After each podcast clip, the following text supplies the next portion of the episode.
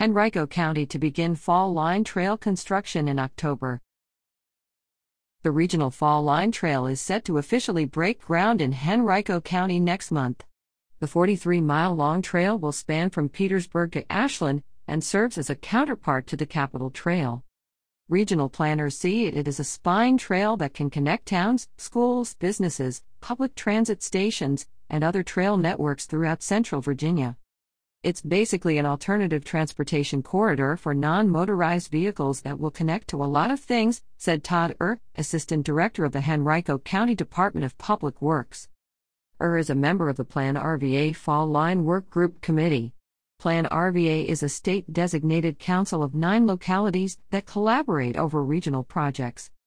Henrico County plans to start on the project in October near Bryan Park. County leaders have designed the trail, set aside funding, and began to acquire land easements for their section.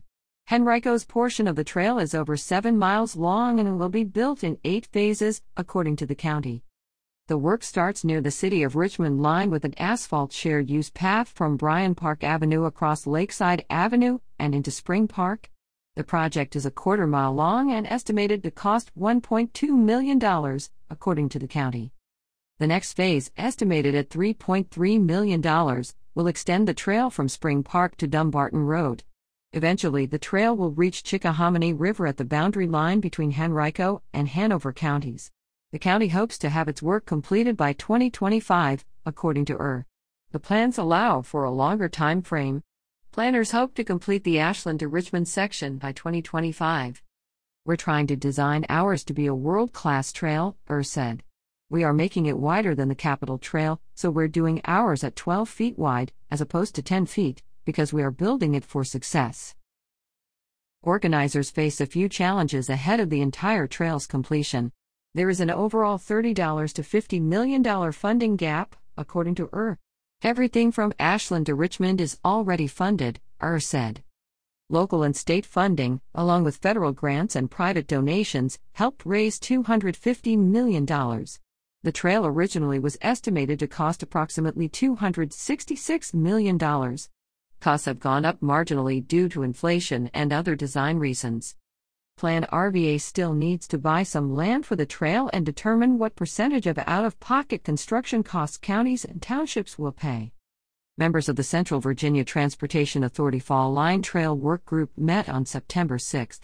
Topics discussed range from the content and color of signage, the funding gap, and how to incorporate information about local history and nature along the trail. There will be 11 miles of trail under construction once Henrico breaks ground, followed by Hanover County in January, said Emily Monroe, Community Engagement Coordinator for Bike Walk RVA, a sports backers affiliate. It is really massive to see the project take shape after years of paperwork, she said. So seeing these big connections really start to happen is exciting, Monroe said. Richmond recently secured approximately $30 million for parts of the trail through state funding, according to sports backers Bike Walk RVA. The group also helped raise some funding for the Fall Lines development by hosting community engagement events at hikes, rides, and events along parts of the trail. State and local support for a massive regional trail wouldn't have been possible without the success of the Capital Trail, according to ER. ER has worked closely with the Capital Trail Foundation and, and witnessed the uphill battle to get the trail supported, funded, and built. The 52 mile trail runs east from Richmond's downtown riverfront into Williamsburg. The Fall Line Trail will run north to south and provide a connection over to the Capital Trail. Nobody wants the Fall Line Trail to take 20 years, said ER. I think at a regional level, everybody understands the value that these trails bring to the residents of the region and to tourism, economic development. The projected date for the completed trail is sometime between 2029 and 2031. The quality of life for citizens along the trail will improve drastically, according to Monroe. When community members are able to feel safe when they walk, bike, or roll, they're more inclined to use alternate methods of transportation in more aspects of their daily lives, she said.